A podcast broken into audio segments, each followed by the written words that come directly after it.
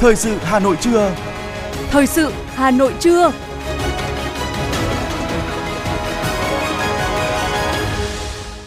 Kính chào quý vị và các bạn. Mời quý vị và các bạn nghe chương trình thời sự trưa nay, Chủ nhật, ngày mùng 2 tháng 4 năm 2023. Những nội dung chính sẽ được đề cập đến trong chương trình. Tăng trưởng tổng sản phẩm trên địa bàn của Hà Nội đứng thứ ba trong năm thành phố trực thuộc Trung ương. Các cơ sở giáo dục nghề nghiệp, hướng nghiệp và giải quyết việc làm cho bộ đội xuất ngũ. Cảnh giác nhận tin nhắn cuộc gọi video vay mượn tiền qua mạng xã hội.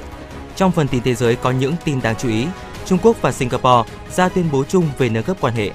Thủ tướng Pháp sẽ không hoãn thực thi cải cách hưu trí. Sau đây là nội dung chi tiết. Thưa quý vị và các bạn, theo số liệu của Tổng cục Thống kê, trong quý 1 năm 2023, tổng sản phẩm trên địa bàn GRDP tỉnh thành phố trực thuộc trung ương tăng ở 58 địa phương và giảm ở 5 địa phương so với cùng kỳ năm trước. Nhiều địa phương ghi nhận tốc độ tăng GRDP tăng cao như Hậu Giang, Bình Thuận, Hải Phòng, Khánh Hòa, Cà Mau. Ở chiều ngược lại, một số địa phương GRDP giảm là Quảng Ngãi, Vĩnh Phúc, Bà Rịa Vũng Tàu, Quảng Nam và Bắc Ninh. Trong năm thành phố trực thuộc trung ương, Hải Phòng là địa phương có tốc độ tăng GRDP cao nhất, đạt 9,65%, tiếp đó là thành phố Đà Nẵng đạt 7,12%. GRDP của Hà Nội tăng 5,8%, đứng vị trí thứ 3 trong năm thành phố trực thuộc trung ương và xếp thứ 32 trên 63 địa phương. Đứng vị trí thứ tư là Cần Thơ với tốc độ tăng trưởng GRDP đạt 4,02%, xếp thứ 43 trên 63 địa phương. Tăng trưởng của thành phố Hồ Chí Minh chỉ đạt 0,7%, thấp nhất trong năm thành phố trực thuộc trung ương và xếp hạng 56 trên 63 địa phương. Thưa quý vị, chính phủ đã đưa mục tiêu phát triển kinh tế tư nhân trở thành động lực quan trọng của nền kinh tế. Theo đó, tới năm 2025, cả nước có khoảng 1,5 triệu doanh nghiệp. Theo nghị quyết 45 vừa được chính phủ ban hành, một nửa trong số 1,5 triệu doanh nghiệp này sẽ có quy mô vừa và lớn. Đến năm 2030, số doanh nghiệp tư nhân dự kiến tăng lên ít nhất là 2 triệu và hình thành nhiều tập đoàn kinh tế mạnh có tiềm lực và sức cạnh tranh trên thị trường trong nước quốc tế. Hiện nay cả nước có gần 1 triệu doanh nghiệp, trong đó có hơn 95% là doanh nghiệp vừa và nhỏ. Thông tư số 11/2022 của Ngân hàng Nhà nước quy định về bảo lãnh ngân hàng có hiệu lực thi hành từ ngày 1 tháng 4 năm 2023. Trong đó quy định bảo lãnh nhà ở hình thành trong tương lai. Thông tư quy định sau khi ký hợp đồng mua bán, chủ đầu tư phải gửi hợp đồng này cho ngân hàng thương mại để đề nghị phát hành thư bảo lãnh cho bên mua. Ngân hàng thương mại có đủ năng lực thực hiện bảo lãnh nhà ở hình thành trong tương lai, còn gọi là nhà trên giấy, trong khi giấy phép thành lập và hoạt động hoặc tại văn bản sửa đổi, bổ sung giấy phép thành lập và hoạt động của ngân hàng thương mại có quy định nội dung hoạt động bảo lãnh ngân hàng và không bị cấm, hạn chế, đình chỉ, tạm đình chỉ thực hiện bảo lãnh nhà ở hình thành trong tương lai. Ngân hàng nhà nước sẽ công bố công khai danh sách ngân hàng thương mại có đủ năng lực thực hiện bảo lãnh nhà ở hình thành trong tương lai trong từng thời kỳ trên cổng thông tin điện tử của cơ quan này. Dự kiến đến ngày 30 tháng 6, lãi suất cho vay trong thời gian hỗ trợ là 8,2% một năm đối với người mua nhà, 8,7% một năm đối với chủ đầu tư và sẽ được điều chỉnh định kỳ 6 tháng một lần.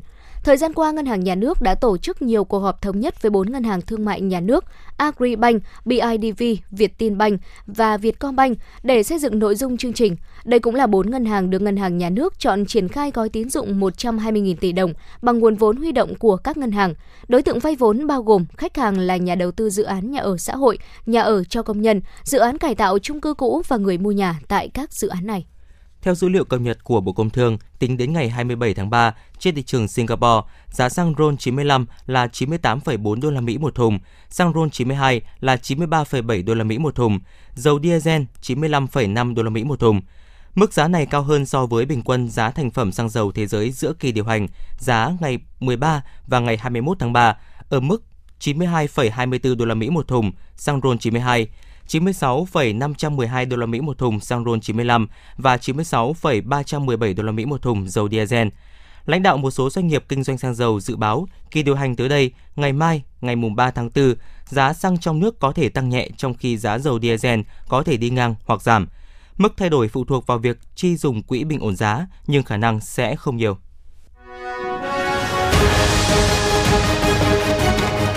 Thời sự Hà Nội, nhanh, chính xác, tương tác cao. Thời sự Hà Nội, nhanh, chính xác, tương tác cao.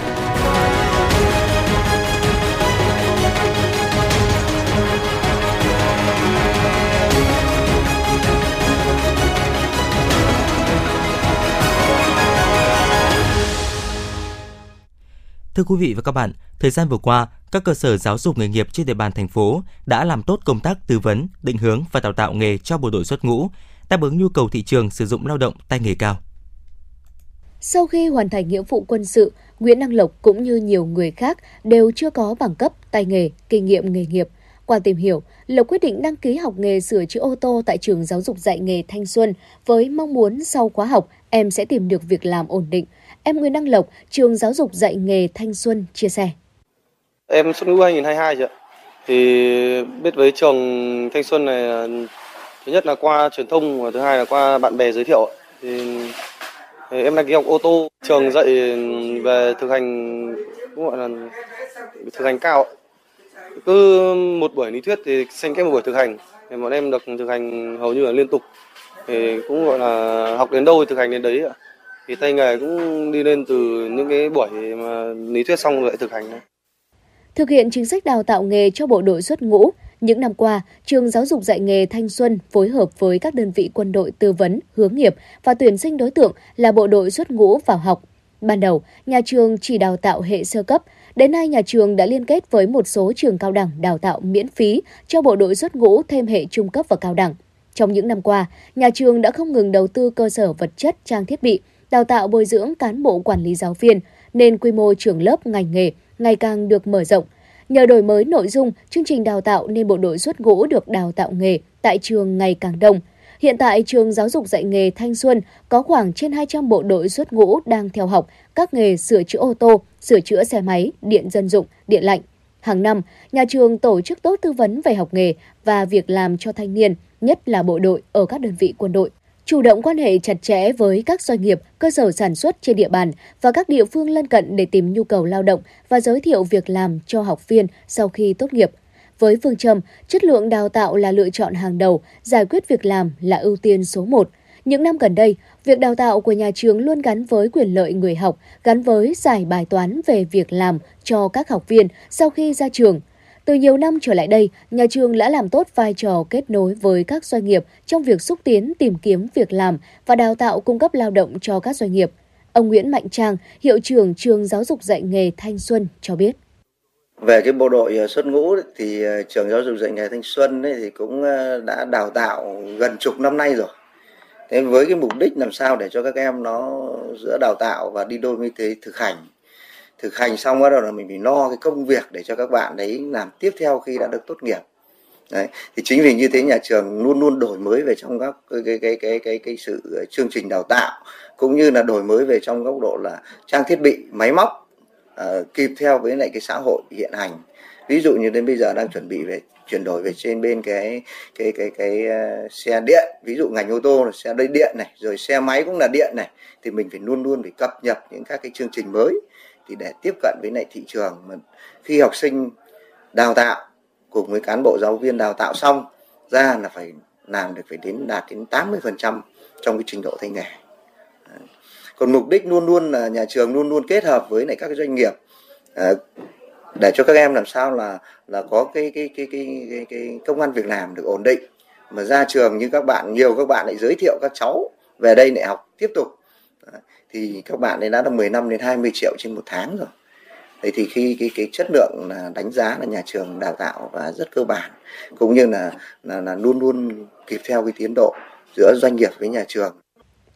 Theo Sở Lao động Thương binh và Xã hội Hà Nội, mỗi năm thành phố có hơn 4.000 thanh niên lên đường thực hiện nghĩa vụ quân sự và cũng có khoảng 4.000 người xuất ngũ trở về địa phương – Thực hiện tốt chính sách hậu phương quân đội, Sở Lao động Thương binh và Xã hội Hà Nội chỉ đạo các đơn vị liên quan có những giải pháp thiết thực, chủ động định hướng giải quyết việc làm cho các đối tượng này.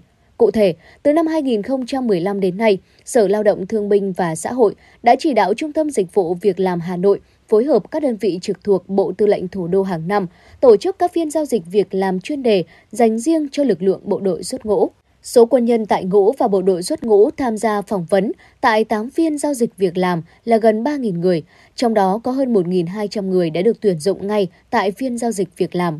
Trước mỗi phiên giao dịch việc làm, Trung tâm Dịch vụ Việc làm Hà Nội phối hợp các đơn vị trực thuộc Bộ Tư lệnh Thủ đô Hà Nội tiến hành tổ chức khảo sát thu thập thông tin và nguyện vọng tìm việc của quân nhân sắp hoàn thành nghĩa vụ. Từ số liệu của các phiếu khảo sát này, có thể thấy tỷ lệ lực lượng quân nhân bộ đội xuất ngũ có trình độ qua đào tạo là tương đối cao. Đây cũng là cơ sở để Trung tâm Dịch vụ Việc làm Hà Nội chủ động tìm kiếm mời những doanh nghiệp tuyển dụng sát với nhu cầu thực tế.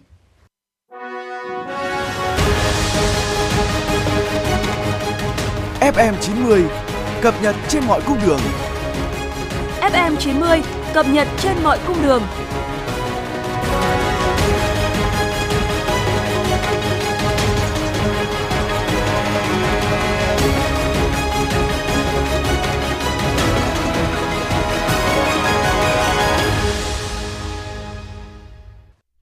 Chuyển sang một số nội dung đáng chú ý khác. Thưa quý vị, theo Trung tâm Dự báo Khí tượng Thủy văn Quốc gia, tháng 4 này, khu vực miền Đông Nam Bộ vẫn có khả năng xuất hiện nhiều ngày nắng nóng. Trong khi đó, khu vực Bắc Bộ và Bắc Trung Bộ, nắng nóng có xu hướng gia tăng vào nửa cuối tháng với mức nhiệt cao hơn so với trung bình nhiều năm, từ 0,5 đến 1 độ C. Ngoài ra, mặc dù không khí lạnh tuy hoạt động suy yếu dần nhưng vẫn có khả năng gây ra gió mạnh, sóng lớn, ảnh hưởng đến các hoạt động trên các vùng biển cũng như xuất hiện mưa rào và rông kèm theo hiện tượng rông, lốc, xét, mưa đá có thể ảnh hưởng đến sản xuất và đời sống trên phạm vi toàn quốc. Vì vậy, các chuyên gia cảnh báo, người dân cần theo dõi chặt chẽ các bản tin dự báo, cảnh báo trên các kênh chính thống, xác định các khu vực có nguy cơ xảy ra lũ lụt, tuân thủ chặt chẽ hướng dẫn công tác ứng phó, phòng tránh thiên tai của chính quyền địa phương, chuẩn bị đầy đủ các đồ dùng và trang bị cần thiết cho phòng tránh thiên tai khi có cảnh báo. Thưa quý vị, 7 trường đại học kỹ thuật của Việt Nam vừa ký kết hợp tác về chuyển giao công nghệ phục vụ cộng đồng. Các trường này bao gồm Trường Đại học Bách khoa Đại học Quốc gia Thành phố Hồ Chí Minh, Đại học Bách khoa Hà Nội, Trường Đại học Thủy lợi, Trường Đại học Bách khoa Đại học Đà Nẵng, Trường Đại học Xây dựng Hà Nội, Trường Đại học Giao thông Vận tải, Trường Đại học Mỏ Địa chất. Nội dung ký kết tập trung đề xuất đặt hàng các đề tài nghiên cứu, nhiệm vụ khoa học công nghệ liên ngành, liên lĩnh vực, liên trường, thành lập các nhóm chuyên gia liên ngành, liên trường, chuyển giao tiến bộ khoa học kỹ thuật, Ngoài ra, nhóm 7 trường cũng cam kết triển khai đề án thí điểm chính sách, tạo động lực thương mại hóa, thúc đẩy hệ sinh thái khởi nghiệp sáng tạo. Trước đó, 7 trường này cũng đã ký kết hợp tác phát triển chương trình đào tạo kỹ sư về tuyển sinh và chuyển giao công nghệ. Sở Giáo dục và Đào tạo Hà Nội vừa ban hành hướng dẫn tuyển sinh vào các trường mầm non lớp 1, lớp 6 năm học 2023-2024. Năm học này, địa bàn tuyển sinh vào lớp 1, lớp 6 được thực hiện theo tuyến. Thời gian tuyển sinh trực tuyến từ ngày 1 tháng 7 đến hết ngày 9 tháng 7, tuyển sinh trực tiếp từ ngày 13 tháng 7 đến hết ngày 18 tháng 7. Theo thống kê sơ bộ của Sở Giáo dục và Đào tạo Hà Nội, năm học 2023-2024, số lượng học sinh trong độ tuổi tuyển sinh ở các lớp đầu cấp đều tăng mạnh so với năm học 2022-2023. Đáng chú ý, số học sinh trong độ tuổi tuyển sinh vào lớp 6 tăng gần 39.000 em, số học sinh trong độ tuổi vào lớp 1 tăng khoảng 11.600 em. Ban Bí thư Trung ương Đoàn vừa ban hành kế hoạch tổ chức hội thi Bí thư đoàn cơ sở giỏi toàn quốc lần thứ nhất năm 2023 với chủ đề Bí thư đoàn cơ sở tiên phong ứng dụng công nghệ số. Hội thi gồm 3 vòng, vòng loại, vòng thi cấp tỉnh, vòng chung kết xếp hạng toàn quốc. Theo đó, từ tháng 8 và tháng 9 năm nay, vòng loại sẽ diễn ra 4 tuần thi theo hình thức trực tuyến trên ứng dụng Thanh niên Việt Nam – các tỉnh thành đoàn, đoàn trực thuộc căn cứ kết quả vòng loại trực tuyến do ban tổ chức cung cấp, tổ chức vòng thi cấp tỉnh theo hình thức phù hợp để tuyên dương, khen thưởng và lựa chọn một thí sinh đoạt giải nhất để đại diện địa phương đơn vị tham gia vòng chung kết xếp hạng toàn quốc. Riêng các tỉnh thành phố Hà Nội, thành phố Hồ Chí Minh, Nghệ An, Thanh Hóa và ban thanh niên quân đội sẽ được chọn hai thí sinh xuất sắc tham gia vòng chung kết. Các thí sinh vào vòng chung kết toàn quốc sẽ được tập huấn kiến thức và kỹ năng công tác thuyết phục vận động, lãnh đạo quản lý, làm việc nhóm, tranh biện, được hướng dẫn xây dựng sản phẩm truyền thông. Vòng chung kết dự kiến diễn ra vào tháng 10 năm nay. 72 bí thư đoàn cơ sở đại diện 67 tỉnh thành đoàn, đoàn trực thuộc sẽ trải qua 5 phần thi tại vòng chung kết xếp hạng toàn quốc. Ban tổ chức sẽ trao một giải nhất, hai giải nhì, ba giải ba, bốn giải khuyến khích, một giải cán bộ đoàn cơ sở được yêu thích nhất, một giải video được yêu thích nhất.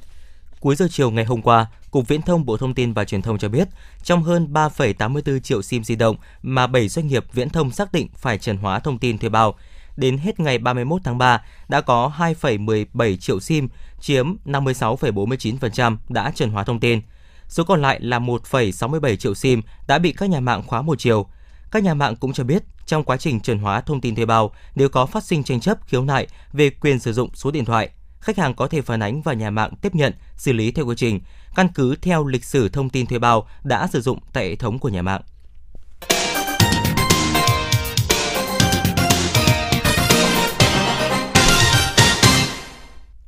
Quý vị và các bạn, với phương châm dành lại vỉa hè cho người đi bộ, lực lượng chức năng của Hà Nội đã thể hiện quyết tâm lập lại trật tự vỉa hè, đưa không gian này trở về đúng với sứ mệnh vốn có của nó. Sau một tháng gia quân, có thể nói đô thị Hà Nội đã có những chuyển biến tích cực, tình trạng lấn chiếm vỉa hè, lòng đường làm nơi kinh doanh buôn bán, trông giữ phương tiện giảm đáng kể, ghi nhận của phóng viên Lê Duyên về những chuyển biến này. Nếu như trước đây, vỉa hè đường La Thành, Giải Phóng, Chùa Bộc, Xuân Thủy, Bà Triệu thường xuyên bị chiếm dụng để kinh doanh, trông giữ phương tiện, thì nay nhiều nơi đã được trả lại cho người đi bộ.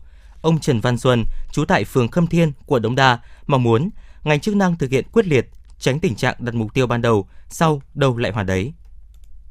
À, sau một thời gian ra quân thì tôi thấy đã nhiều tuyến phố đã rất là thông thoáng. À, người ờ, dân có thể đi bộ ở trên một tuyến một số tuyến phố mà không bị vướng.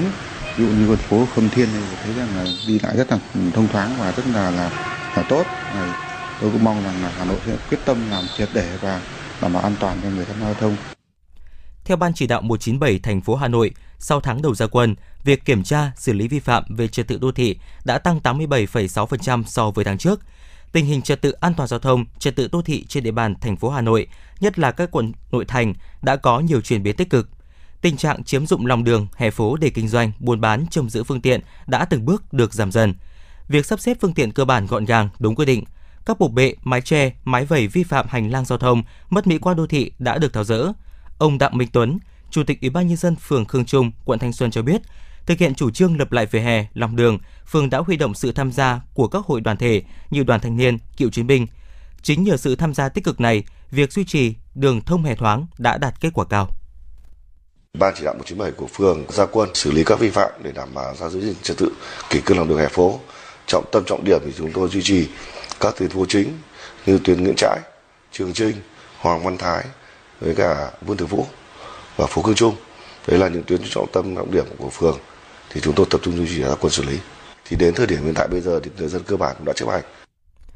Cùng với việc tuyên truyền, vận động người dân ký cam kết không chiếm dụng vỉa hè lòng đường, chính quyền các quận huyện, xã phường đã kiểm tra, xử lý 24.300 trường hợp vi phạm về trật tự an toàn giao thông, phạt tiền hơn 50 tỷ đồng. Thiếu tá Nguyễn Văn Thọ, đội trưởng đội trật tự, công an phường Định Công, quận Hoàng Mai cho biết. Các trường hợp nào cố tình không chấp hành thì sẽ lập biên bản xử phạt ờ, vi phạm hành chính trong ờ, lĩnh vực ờ, trật tự đô thị, trật tự công cộng để đảm bảo cái tính nghiêm minh của pháp luật và đảm bảo cho cái vỉa hè lòng đường được thông thoáng, đảm bảo các yêu cầu đề ra. Bên cạnh những địa bàn làm tốt, vỉa hè đã được trả lại cho người đi bộ, thì nhiều nơi tình trạng chiếm dụng vẫn còn tiếp diễn như tuyến phố Phó Đức Chính, quận Ba Đình, đường Trương Định, Nghiêm Xuân Yêm, quận Hoàng Mai. Tại tuyến đường Nghiêm Xuân Yêm, vành đai ba dưới thấp là điểm nóng trước khu đô thị Kim Văn Kim Lũ với hàng chục xe ô tô vẫn đỗ hàng 2, hàng 3 dưới lòng đường. Nhiều người dân cho rằng biết vi phạm bị phạt tiền nhưng họ không còn lựa chọn nào khác khi tại đây không có bãi trồng giữ xe, buộc người dân sử dụng ô tô phải tiện đâu đỗ đấy. Vấn đề này cần cơ quan chức năng sớm có phương án giải quyết và xử lý. Thưa quý vị, theo Sở Giao thông Vận tải Hà Nội, từ đầu năm đến nay, lực lượng chức năng đã thực hiện điều chỉnh tổ chức giao thông tại 6 trên 37 điểm ùn tắc giao thông trên địa bàn thành phố, bao gồm Trung Văn Tố Hữu, ngã ba Sa La Cầu Bưu, Châu Văn Liêm, Lê Quang Đạo, Lê Văn Lương, Hoàng Minh Giám, Nguyễn Tuân, Lãng Yên, Đê Nguyễn Khoái. Bên cạnh đó đã xử lý được 3 trên 37 điểm ùn tắc giao thông gồm các điểm Châu Văn Liêm, Lê Quang Đạo, Đại La, Trần Đại Nghĩa, ngã Tư Vọng, Trước đó, thống kê của Sở Giao thông Vận tải Hà Nội cho thấy, đến đầu năm nay, toàn thành phố có 37 điểm ùn tắc giao thông, chủ yếu tập trung trong khu vực nội thành. Nguyên nhân gây ùn tắc được cho là do lưu lượng phương tiện lớn, ý thức tham gia giao thông của người dân chưa cao. Ngoài ra, ùn tắc giao thông tại 37 điểm còn có các nguyên nhân đặc thù khác như do rào chắn thi công các dự án gây thu hẹp lòng đường, do hạ tầng chưa đồng bộ, do quá tải kết cấu hạ tầng. Ngày 1 tháng 4, Công an quận Hoàn Kiếm Hà Nội lập biên bản xử lý 11 thanh niên thanh thiếu niên có độ tuổi từ 16 đến 19 tuổi để làm rõ hành vi gây dối trật tự công cộng. Nhóm thanh thiếu niên này có hành vi điều khiển xe máy lạng lách đánh võng quanh khu vực Hồ Hoàn Kiếm. Cụ thể, khoảng 21 giờ ngày 31 tháng 3, tổ công tác cảnh sát hình sự và các đội nghiệp vụ công an quận Hoàn Kiếm Hà Nội tuần tra kiểm soát phòng chống tội phạm đã phát hiện 11 đối tượng điều khiển xe máy không đội mũ bảo hiểm tụ tập quanh khu vực nhà hát lớn, phường Tràng Tiền, quận Hoàn Kiếm có biểu hiện gây dối trật tự công cộng. Ngay sau khi phát hiện, các tổ công tác đã chặn bắt Ngô VD ở huyện Thường Xuân, Thanh Hóa và Trần BD ở xã Hợp Tiến, huyện Mỹ Đức, Hà Nội có hành vi điều khiển xe bốc đầu gây rối trật tự công cộng, đồng thời bắt giữ các đối tượng còn lại. Vụ việc đang được tiếp tục điều tra và làm rõ. Công an quận Tây Hồ, Hà Nội đang phối hợp với các cơ quan chức năng điều tra nguyên nhân và truy tìm nghi phạm vụ các quả cầu gang trên lan can Hồ Tây bị mất. Theo đó, khoảng 1.500 quả cầu gang trên lan can ven Hồ Tây đã biến mất.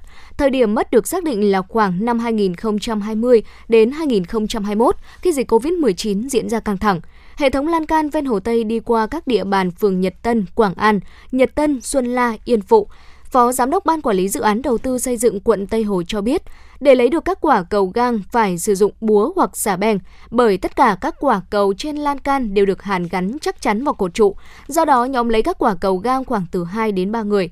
Hiện nay công tác Công an quận và các phường thường xuyên đi tuần tra, kiểm soát, ngăn chặn những hành vi trộm cắp quanh Hồ Tây. Đồng thời, để đảm bảo an ninh trật tự trên địa bàn, Công an quận Tây Hồ đang có đề án lắp đặt thêm các camera an ninh tại các khu vực công cộng nhằm phát hiện các hành vi vi phạm về trật tự an toàn đô thị để xử lý. Trước thực trạng thời gian gần đây, tình hình tội phạm lừa đảo chiếm đoạt tài sản trên không gian mạng diễn biến phức tạp, Công an thành phố Hà Nội đề nghị mọi người nâng cao cảnh giác khi nhận thấy nhận bất kỳ tin nhắn nào, cuộc gọi video với nội dung vay mượn tiền qua các ứng dụng mạng xã hội. Ngoài ra, người dân cũng cần bình tĩnh, sau đó gọi điện thoại hoặc liên lạc trực tiếp cho người thân để xác minh, không gọi qua những ứng dụng mạng xã hội như Zalo, Messenger, Viber và Telegram. Trường hợp nghi vấn đối tượng giả mạo người thân trên mạng xã hội để lừa đảo chiếm đoạt tài sản thì người dân cần báo ngay cho cơ quan công an gần nhất để được hỗ trợ và xử lý kịp thời. Theo thông tin từ Công an thành phố Hà Nội, Công an quận Cầu Giấy đã tạm giữ hình sự đối tượng Đào Như Quỳnh, sinh năm 1979, hộ khẩu thường trú tại Hạ Đình, Thanh Xuân, Hà Nội, để điều tra hành vi mua bán trái phép chất ma túy. Trước đó, vào khoảng 10 giờ ngày 25 tháng 3 năm nay, Công an phường Quan Hoa, quận Cầu Giấy nhận được tin báo của quần chúng nhân dân về việc phát hiện gói đồ nghi có chứa chất ma túy. Qua kiểm tra, gói đồ có một hộp kem dưỡng da, dưới đáy hộp có một túi ni lông chứa 3 viên nén màu hồng, một túi ni lông chứa tinh thể màu trắng. Công an phường Quan Hoa đã lập biên bản thu giữ số tăng vật trên. Tiến hành xác minh, Công an phường Quan Hoa xác định gói đồ trên do Đào Như Quỳnh hiện đang ở phố Quan Hoa đặt giao cho khách. Tại cơ quan công an, Quỳnh khai nhận dưới đáy hộp kem dưỡng da là ma túy đặt giao cho khách. Đồng thời đối tượng giao nộp cho cơ quan công an các gói ni lông chứa tinh thể màu trắng và các viên nén màu hồng. Đối tượng khai nhận đó đều là ma túy để bán kiếm lời. Hiện công an quận Cầu Giấy đang củng cố hồ sơ, xử lý đối tượng theo quy định.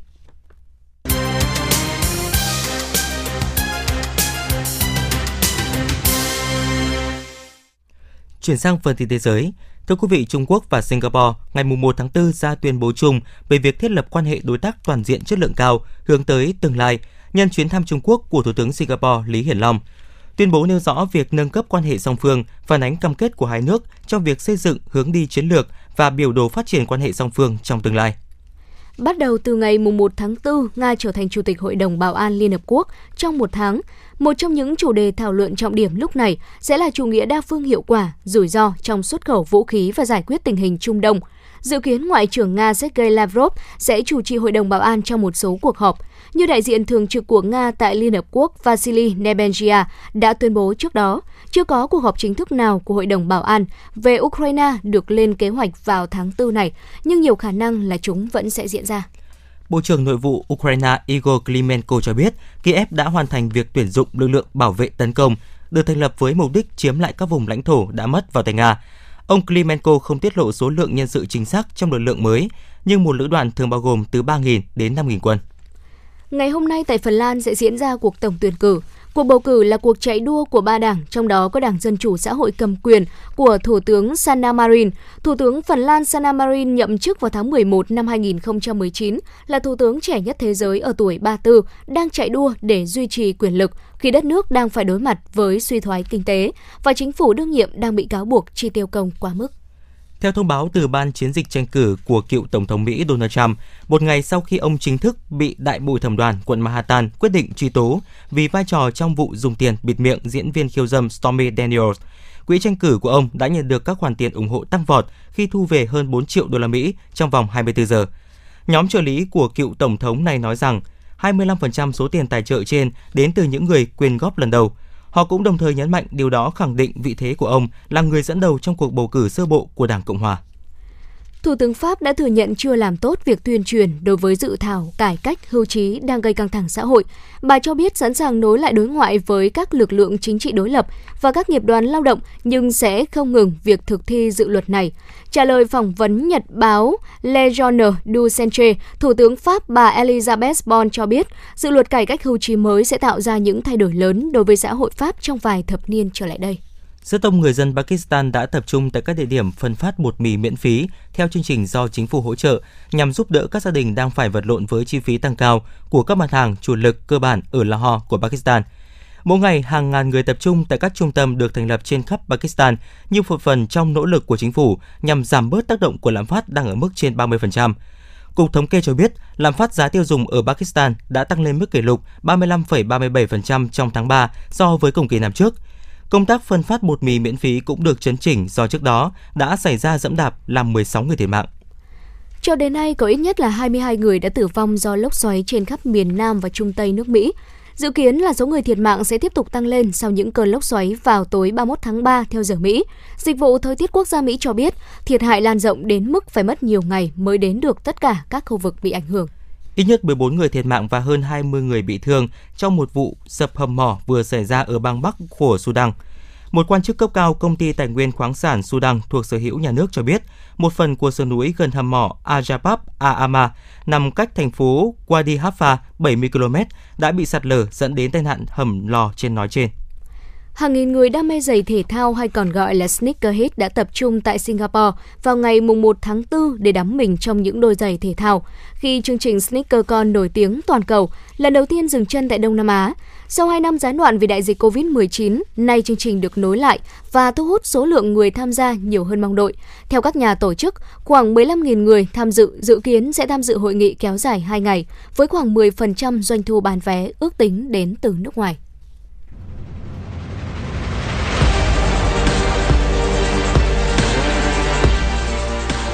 Bản tin thể thao. Bản tin thể thao.